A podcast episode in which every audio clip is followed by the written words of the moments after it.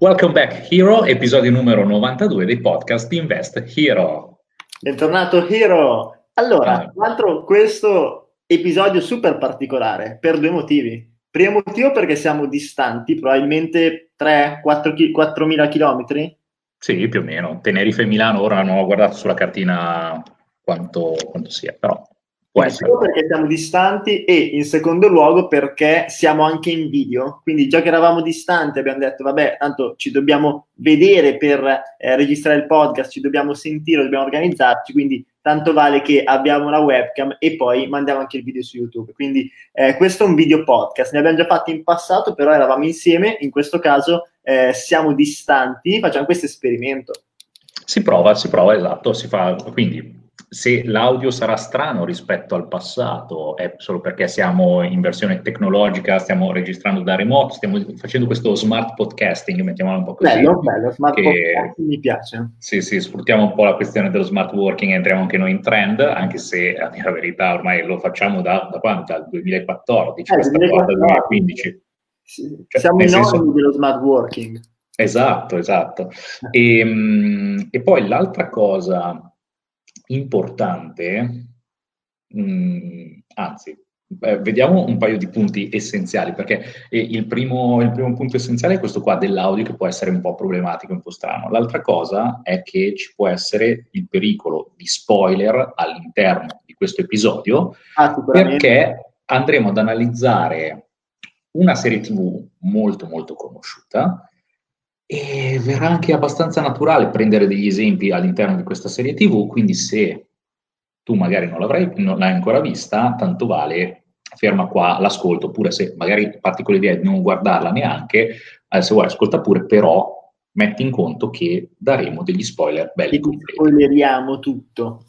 Ma di che serie andiamo a parlare? Ma oggi parliamo della Casa di Carta, tra l'altro super serie TV interessantissima, veramente bella. La quarta stagione a me mi ha spaccato, cioè io l'ho vista alla fine, non tutta ad un fiato come te, che so che sei in mega focus anche quando guardi le serie. Io me la sono vista in 4-5 giorni e alla fine ho detto, cazzo!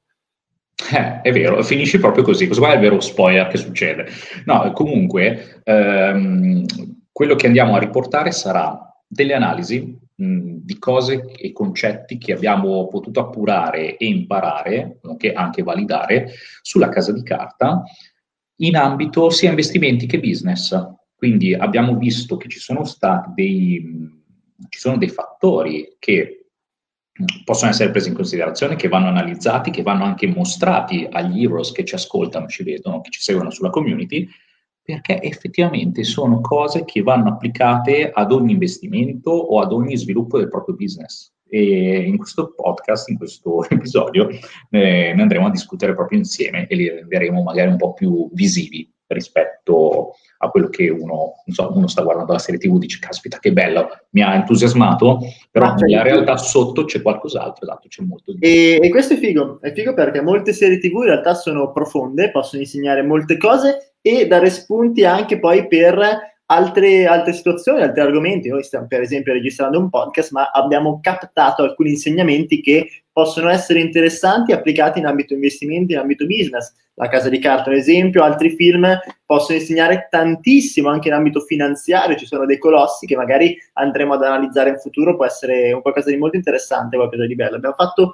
forse un podcast, sì, per Natale su Una poltrona per due, molto interessante, però ci sono tanti film e tante serie TV che meritano di essere analizzate in ottica business, in ottica investimento. E la Casa di Carta, che uno può dire, ma cosa c'entra la Casa di Carta con il business? Devo mettermi una maschera, andare a rubare miliardi in una banca, stamparli, quindi no, ci sono delle lezioni interessanti più di fondo. Assolutamente, quindi iniziamo subito dalla prima. La prima che è essenziale da prendere in considerazione sempre, prima di quando inizi a fare un business, un investimento, qualsiasi cosa, è pianificare tutto dalla A alla Z, ovvero sai il punto dove ti trovi adesso, sai qual è l'obiettivo dove vuoi arrivare, devi fare una pianificazione accurata della strada che ti collegherà dal punto zero al tuo obiettivo.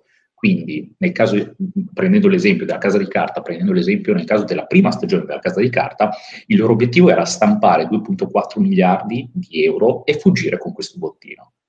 La strategia di base si strutturava sul guadagnare tempo, però all'interno di questo piano generale c'erano tutti dei sottopiani strutturati per raggiungere questo obiettivo in qualsiasi situazione. Quindi cascasse il mondo, cascasse la casa, la zecca, loro devono arrivare a quell'obiettivo.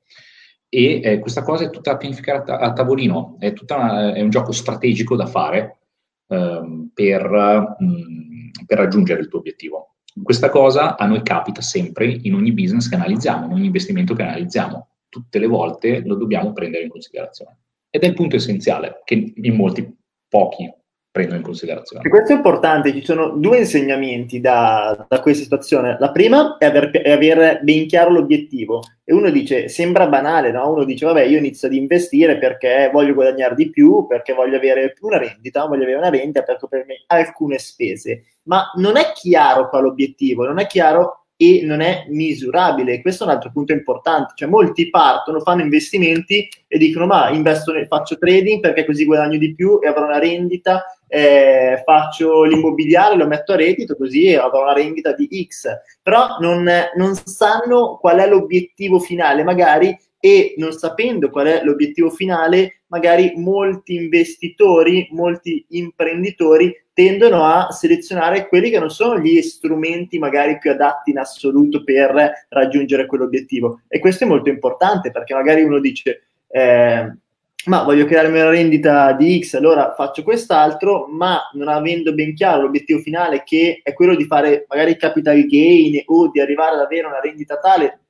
con la quale ci arrivi soltanto se hai un capitale importante, ecco, forse devi selezionare un'altra strada. Però questo lo sai soltanto se hai ben chiaro l'obiettivo. E troppi investitori si buttano, iniziano ad investire, entrano in un asset, entrano in un mercato, perché magari spinti dalle news, da quello che sentono, recentemente l'abbiamo visto col petrolio, tutti dentro col petrolio, dire, ah, il petrolio adesso è a $5-6, arriverà a 20, 30, 40 dollari. Lo so, ma lo so anch'io che arriverà a 30, 40 dollari, ma devi avere ben chiaro perché stai investendo, che senso ha quello strumento e quell'asset all'interno del tuo obiettivo complessivo. E in base a questo poi puoi scegliere se investire, con quale strumento e quant'altro. Invece no, la gente si butta magari a solo quell'asset e poi fa disastri, perché non ha ben chiaro l'obiettivo. In secondo luogo, un'altra cosa importante è proprio quella del pianificare tutto. Pianificare tutto è essenziale, soprattutto negli investimenti dove noi dobbiamo, dove la partita si gioca prima. Cioè molti pensano che, ok, inizio a investire e poi mi gestisco l'investimento. No, la partita negli investimenti si gioca assolutamente prima, dove io pianifico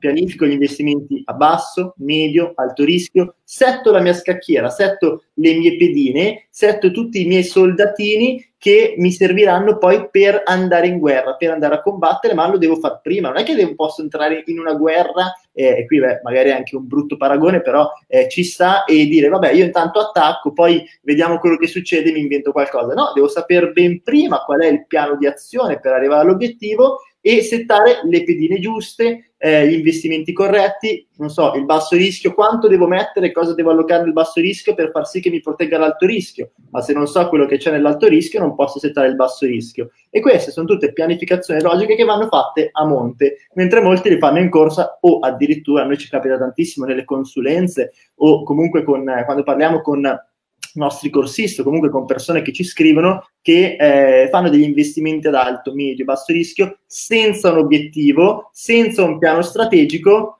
e fanno disastri clamorosi, tipo mettono tutte le uova in un paniere, un casino. Vero.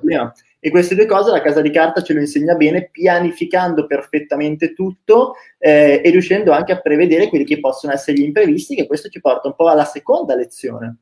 Esatto, perché proprio nello sviluppo della serie TV, cosa abbiamo visto? Abbiamo visto che possono capitare delle variabili di percorso, dei piccoli incidenti per piccoli o anche grandi incidenti di percorso, un momento di attrito così, però tutti questi momenti non vanno troppo ad influenzare il raggiungimento dell'obiettivo finale. Perché? Perché esistono diversi out per fronteggiare queste variabili.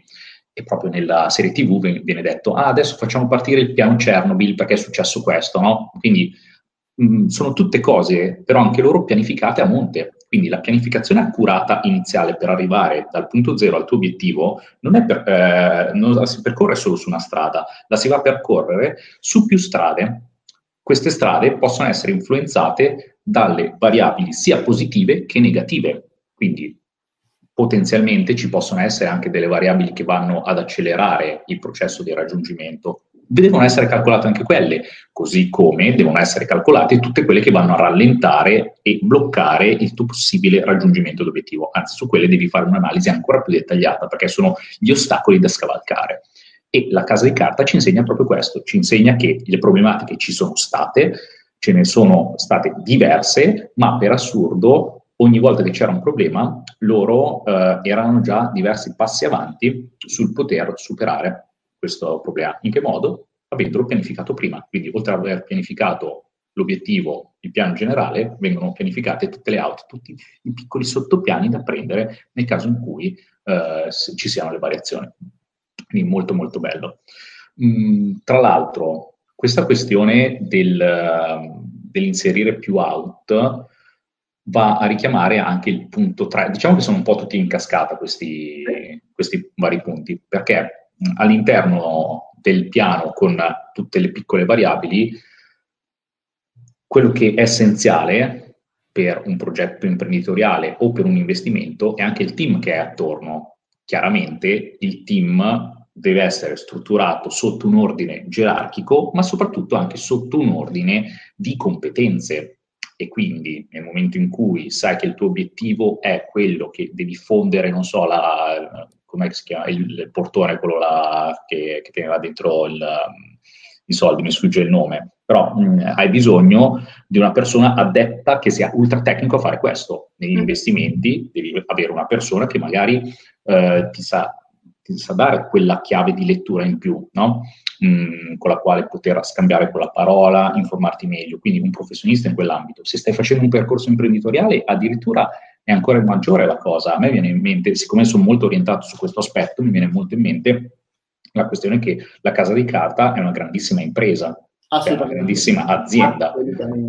Poi la vedremo anche in altri punti successivi, però è effettivamente un'azienda vera e propria dove hai magari il professore che è l'imprenditore che ha il sogno, la visione, sa che gli mancano determinate competenze e allora, non so, tipo, caspita, mi manca la parte competenza elettronica, prendiamo una persona brava, ok, entra dentro Rio per la parte IT, no? Quindi quello è il suo settore. Ah, ma ho bisogno di uno che mi vada a gestire tutto il team, quindi un capo reparto, una persona con una leadership molto importante, molto forte, ok, chiama dentro Berlino, no? Poi possono esserci altre problematiche, salta il capo reparto, mettiamola così, evento tragico, devi trovarne un altro. Quindi successivamente entra un'altra persona a gestire la situazione e così via. Questa cosa è importantissima e la Casa di Carta fa presente quanto sia importante il team e anche quanti problemi possa dare il team stesso, perché all'interno dello stesso team ci sono stati sia cose a favore che cose a sfavore. No, poi questo aspetto nella Casa di Carta è proprio fantastico, è veramente meraviglioso. Quindi questo qua del team è una cosa bellissima e la cosa che mi era piaciuta tanto, tanto, tanto è nell'ultima stagione quando assumono le persone per fare il doppio fondo finto, per aprire il parcheggio, quelle cose lì. Quello è geniale, cioè quelli per esempio è l'esempio classico di quando ti manca un'attività nella tua azienda e chiedi aiuto ad una società in outsourcing. Bravo, trovi i migliori nel settore, cioè veramente delle persone appassionate di quello che fanno. Tra l'altro pazzesca, quella scena veramente incredibile, io ho detto no, cioè che di notte non dai davanti. Benissimo. Quello pezzo è forte. Prima o poi mi faccio una nuova carrellata che riparto dalla prima serie e me la guardo tutta, perché a sto giro ho visto direttamente la quarta, no? Mentre a volte mi preparo prima. Okay. Poi dovrà uscire un anime sostanzialmente, doveva uscire ad aprile, poi l'ha rimandato a giugno per questa situazione e lì ho detto va, rincomincio con 2 mesi in anticipo, mi guardo un po' tutti i vari pezzi prima e ci sta, perché poi sennò alcuni punti ti sfuggono. Stavolta sono andato diretto secco sulla quarta, però una carrellata, una maratona pesantissima, quando in un momento di relax ci starebbe. Assolutamente, assolutamente. E poi andiamo a vedere anche un altro punto molto bello e interessante, ovvero il focus. Il focus della casa di carta, o meglio, il capire che può succedere di tutto attorno a te, però se l'obiettivo sai qual è ben definito e hai tutta la tua struttura fatta, struttura intendo sia a livello di team che a livello strategica, non ti frega niente di quello che succede attorno, perché tu sai già dove devi andare. Quello è bellissimo, infatti veniva fuori l'idea proprio è strutturata bene, perché loro sono dentro la zecca, per esempio, e l'ambiente gli dà anche la possibilità di restare ancora più in focus. Quindi c'è una persona che gestisce i rapporti con l'esterno, che fa da filtro, e questo filtro non deve far accadere le cose all'interno, no? Questa cosa è perfetta, perché poi il team può andare avanti. Se no, anche nell'ultima stagione, invece, l'esempio classico è quando si fermano a fondere l'oro sotto, che scende giù Nairobi, e Nairobi dice: ma cazzo, voi siete qua che dovete solo fondere, andate avanti e basta, cioè non dovete essere spaventati che intorno c'è qualcuno che gira armato, non me ne deve fregare un cazzo, voi dovete fare questo, al resto ci pensiamo noi. E quella è la forza del team, di stare in focus. Assolutamente sì, e infatti se ci pensi, gli unici momenti all'interno della strategia, nelle varie serie, dove poi ci sono create delle situazioni problematiche, è dove c'è stata quella virgola leggera che ha portato fuori dal plan o qualche momento fuori focus. Ecco, fa vedere benissimo che quando si esce leggermente fuori focus o anche di una virgola fuori dal plan, poi può succedere una serie di eventi che ti portano a dei problemi, a delle situazioni complesse. E questo lo fa vedere molto bene, ed è così anche nell'azienda, nella vita, negli investimenti. Se noi usciamo fuori focus, nel business per esempio è molto chiaro, quando magari ci concentriamo su il fatto che, una cosa che capita spesso, noi ora siamo molto centrati, abbiamo ben chiari i nostri progetti, i nostri business, le nostre aziende, i nostri investimenti, cosa fare e cosa no. Però capita sempre ogni tanto che qualcuno ti dica: ma guarda, c'ho questa idea, ho sviluppato questo, e te... che comunque abbiamo un po' l'animo, no, di inventori, di fare, gli imprenditori sono così, cercano sempre di rimboccarsi le maniche, inciucciarsi, fare, ti viene in mente un cambio, cazzo, ma se invece che far così si facesse in quest'altro modo, ti inventi tutto un piano, funzionerebbe sicuramente, poi lì è da vedere, però capita spesso, e rischi di buttarti completamente fuori focus, e a un certo punto cosa succede? Che la tua azienda, che di fatto è ciò che magari ti porta il 90% del profitto, inizia ad andare dal 90 al 30 per un capriccio o proprio per un'uscita fuori focus. Cioè nel business è chiaro, ma chiunque in questo momento ci sta ascoltando, da un imprenditore, gli sarà capitato n volte, non dico nella vita, ma ogni n volte l'anno. È sempre così, quindi anche noi lo vediamo benissimo, di stare nel focus, ma così anche come negli investimenti. Se io a un certo punto ho in ballo un'operazione immobiliare, mi distraggo un attimo, non seguo bene i lavori perché a un certo punto mi propongono: ah, ma vieni a vedere anche quest'altra cosa, guarda qui, metti i soldi di là, e mi distraggo e magari non seguo bene quella dinamica, o vengono fatti casini, oppure magari può capitare che ci metto un mese in più, esco fuori dal mio plan, e un mese in più vuol dire meno soldi, perché noi lavoriamo con tempo e rendimento in base annuale, per esempio. Ed è molto chiaro, e questo è molto importante, nella casa di carta è proprio palpabile come cosa. Vero, e soprattutto quando sono uscite fuori le varie cose, tra l'altro sto vedendo dalla finestra che si sta avvicinando la calima, eventi particolari. No. Comunque, vale. Quando ci sono tutti i momenti in cui esci fuori di focus, che iniziano ad esserci dei problemi, questi problemi possono diventare sempre più grossi, sempre più forti.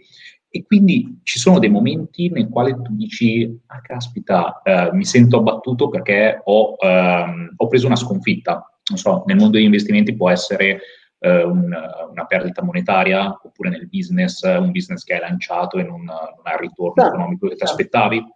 Capitano sempre, perché se ripensi anche ai podcast passati che abbiamo detto, la questione dell'equilibrio, degli alti e bassi all'interno del mondo imprenditoriale, del mondo degli investimenti, sono normali, cioè sono all'ordine del giorno. Basta solo guardare anche un grafico di borsa oscilla sempre, non è stabile nei movimenti, oscilla tra alti e bassi. La stessa cosa capita quando fai business, sempre così. E nella Casa di Carta si vedono questi momenti, si vedono i momenti di come poter superare e reagire alle sconfitte.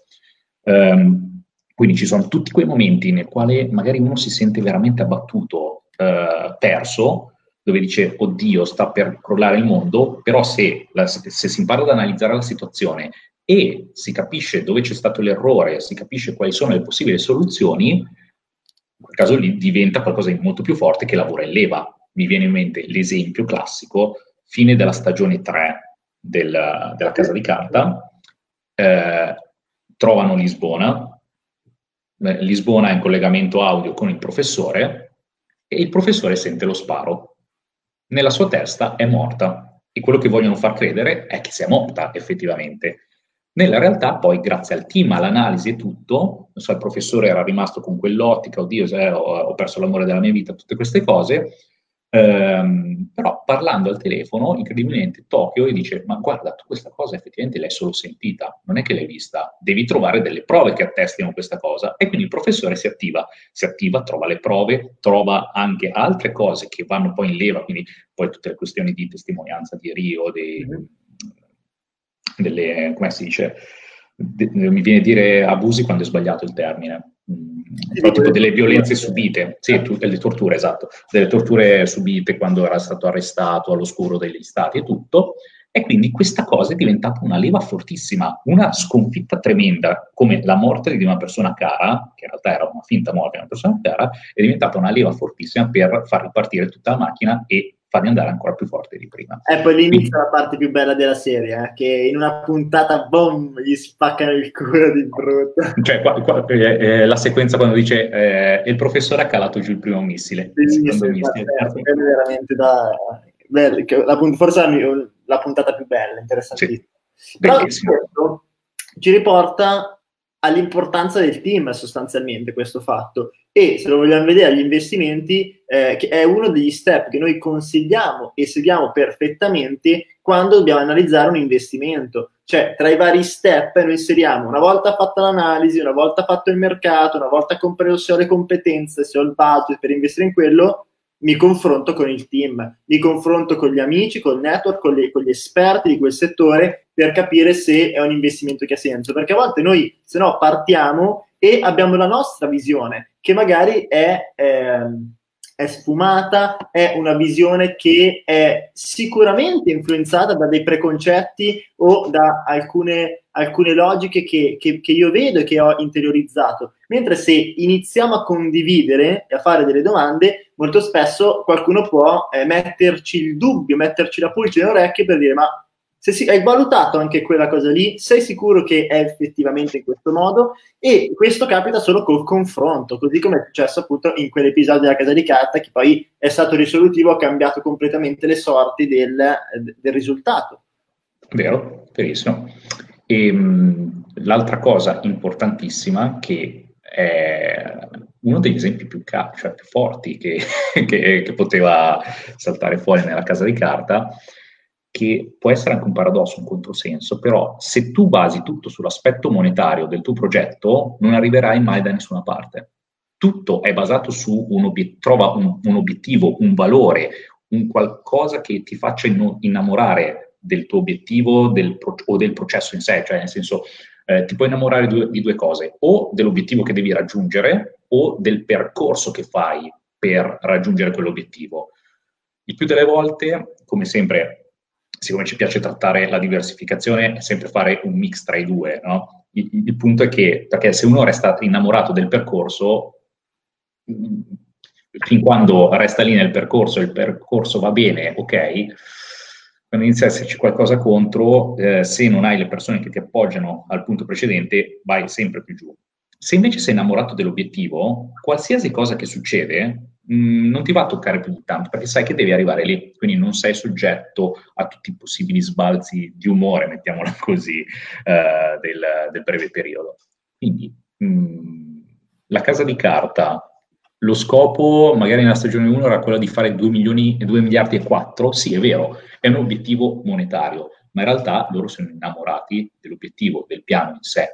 di tutta la struttura, quindi non solo della parte monetaria. Ma c'era anche il fattore affettivo, ma questo l'ho pianificato con quella persona lì, caro, devo portare a me, l'ha fatto mio padre, cioè tutti dei temi che vanno oltre, perché se il nostro obiettivo è strettamente monetario ed è un obiettivo grande, ma arrivati anche a metà strada va bene, cioè non siamo così tanto motivati ad andare fino in fondo, cioè se io voglio guadagnare 5 milioni di euro, ma una volta che ne ho 2 o 3, se non ho l'obiettivo veramente forte, ma non è che la mia vita cambia, cioè da uno che guadagna 5 milioni all'anno o uno che ne guadagna 2, il tenore di vita obiettivamente è lo stesso, cioè se non c'è un obiettivo più forte, un qualcosa di più sentimentale, comunque un qualcosa di più emozionale che ti porta a voler fare quel salto, magari a non voler guadagnare quei soldi, ma a raggiungere quello status per quel motivo specifico che poi ti cambia una determinata situazione, oppure a creare quell'azienda per far del bene a quel target.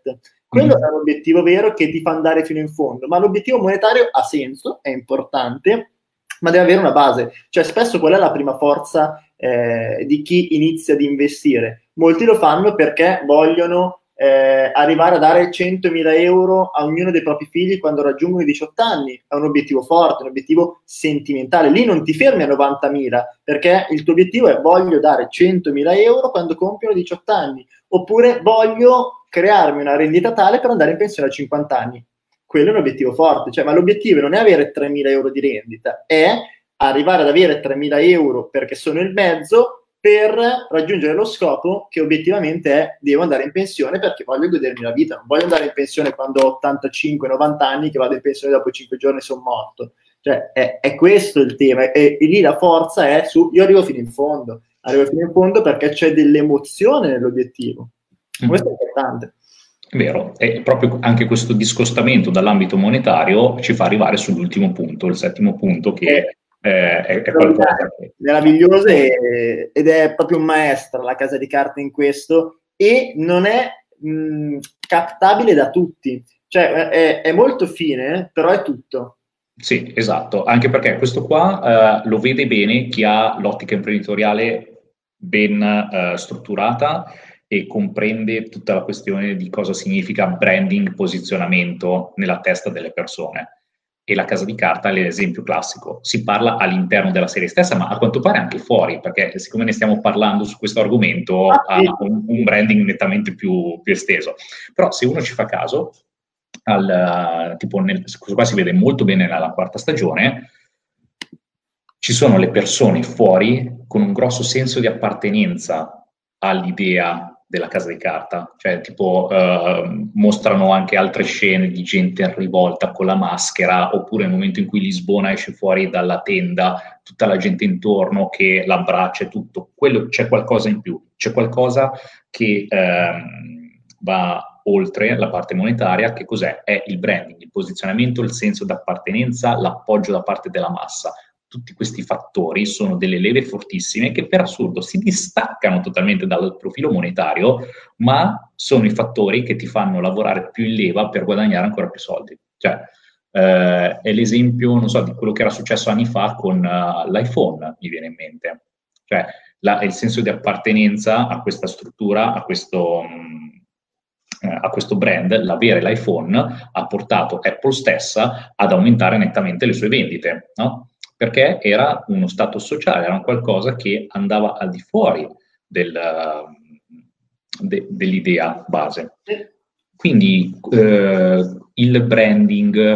la Casa di Carta, guarda, possiamo dirlo quasi anche al contrario, cioè la Casa di Carta, all'interno della serie, lasciando poi fuori quello che ha creato, perché hanno avuto successo durante la rapina e quant'altro? Perché sono diventati popolari, che poi tutto questo è servito anche per far sì che alla fine, grazie alla popolarità avuta nelle 4 stagioni all'interno del quant'altro, gli servisse per fare alcuni piani. Però perché la gente all'interno della Casa di Carta ha iniziato ad acclamarli, ad amarli, e hanno creato un movimento? Perché poi è quello che è stato creato. Come si può creare un movimento? Avevano delle idee ben precise, intanto dei valori importantissimi, dei messaggi chiari e anche un nemico comune.